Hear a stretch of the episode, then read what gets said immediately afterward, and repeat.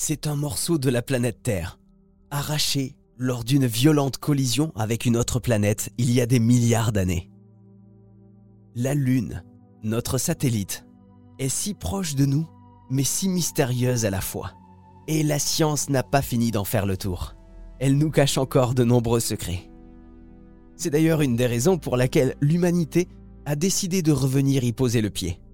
La mission Artemis sera de retour en trois étapes sur la Lune. Survol non habité, survol habité et séjour de moins d'une semaine habité à la surface. Voici Olivier Sanguy, ce n'est pas un astronaute, mais il a toujours la tête dans les étoiles.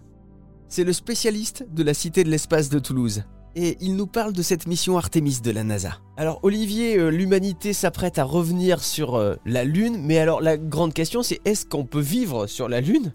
Et euh, est-ce qu'on peut créer une base sur la Lune? Alors c'est possible, mais c'est très compliqué. Alors on, pour être méchant, on dirait euh, on va pas vivre sur la Lune, on va survivre. Mais justement, c'est ça qui est très intéressant, c'est qu'on va euh, euh, éprouver des technologies jusqu'au bout de ce qu'on sait faire. Alors en effet, vous avez raison. Dans le programme Artemis, à long terme, est envisagée l'idée de faire une base. Mais alors il faut pas imaginer une base comme dans les films de science-fiction.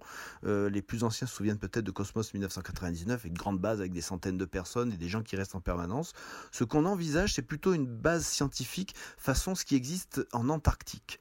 Donc une base scientifique et qui ne serait pas occupée en permanence. Donc il y aurait de l'automatisme, de la robotique pour que la station s'auto-entretienne pendant que euh, les hommes et les femmes n'y sont pas. Mais ce serait déjà un bond gigantesque. Et c'est notamment pour ça qu'on choisit le pôle sud, parce qu'au pôle sud, il y a deux ressources extrêmement intéressantes. D'abord, il y a du soleil, c'est-à-dire qu'il y a des endroits qui sont en permanence éclairés par le soleil. Donc on comprend que c'est très important pour les panneaux solaires, pour l'électricité. Et au pôle sud, on pense que dans le sous-sol, il y a de l'eau sous forme de glace. il ne faut pas imaginer des cubes de glace, hein, c'est de l'eau mélangée au sol.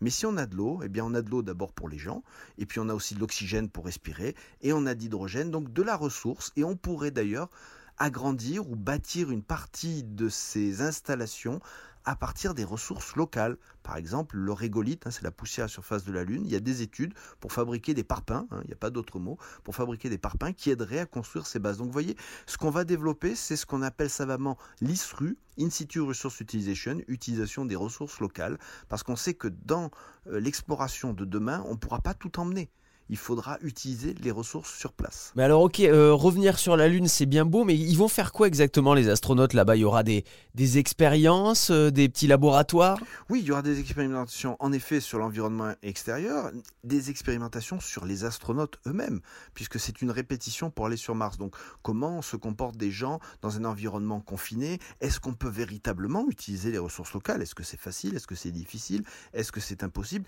Et puis bien sûr mener des recherches par exemple géologique, mieux comprendre la Lune. Et pour ça, on a besoin d'une infrastructure. Il faut imaginer, il ne faut pas oublier une chose, c'est qu'un atterrisseur lunaire, quel qu'il soit, il va se poser sur un endroit qui n'est pas du tout intéressant sur le plan scientifique. Les ingénieurs, eux, quand ils posent un module lunaire, ils veulent quelque chose de plat, où il n'y a pas de rochers, il n'y a pas de failles, il n'y a pas de fissures, rien. Mais les géologues, eux, ils veulent des failles, des fissures, des monts, des gros rochers, etc. Donc on va se poser, et puis on va devoir marcher ou se déplacer en rover avec peut-être des petits habitats qui vont servir d'étape, un peu comme des gîtes euh, de, montagne. Vous avez la, société Spartan Space, par exemple, qui travaille notamment avec le CNES à Toulouse pour mettre ça au point.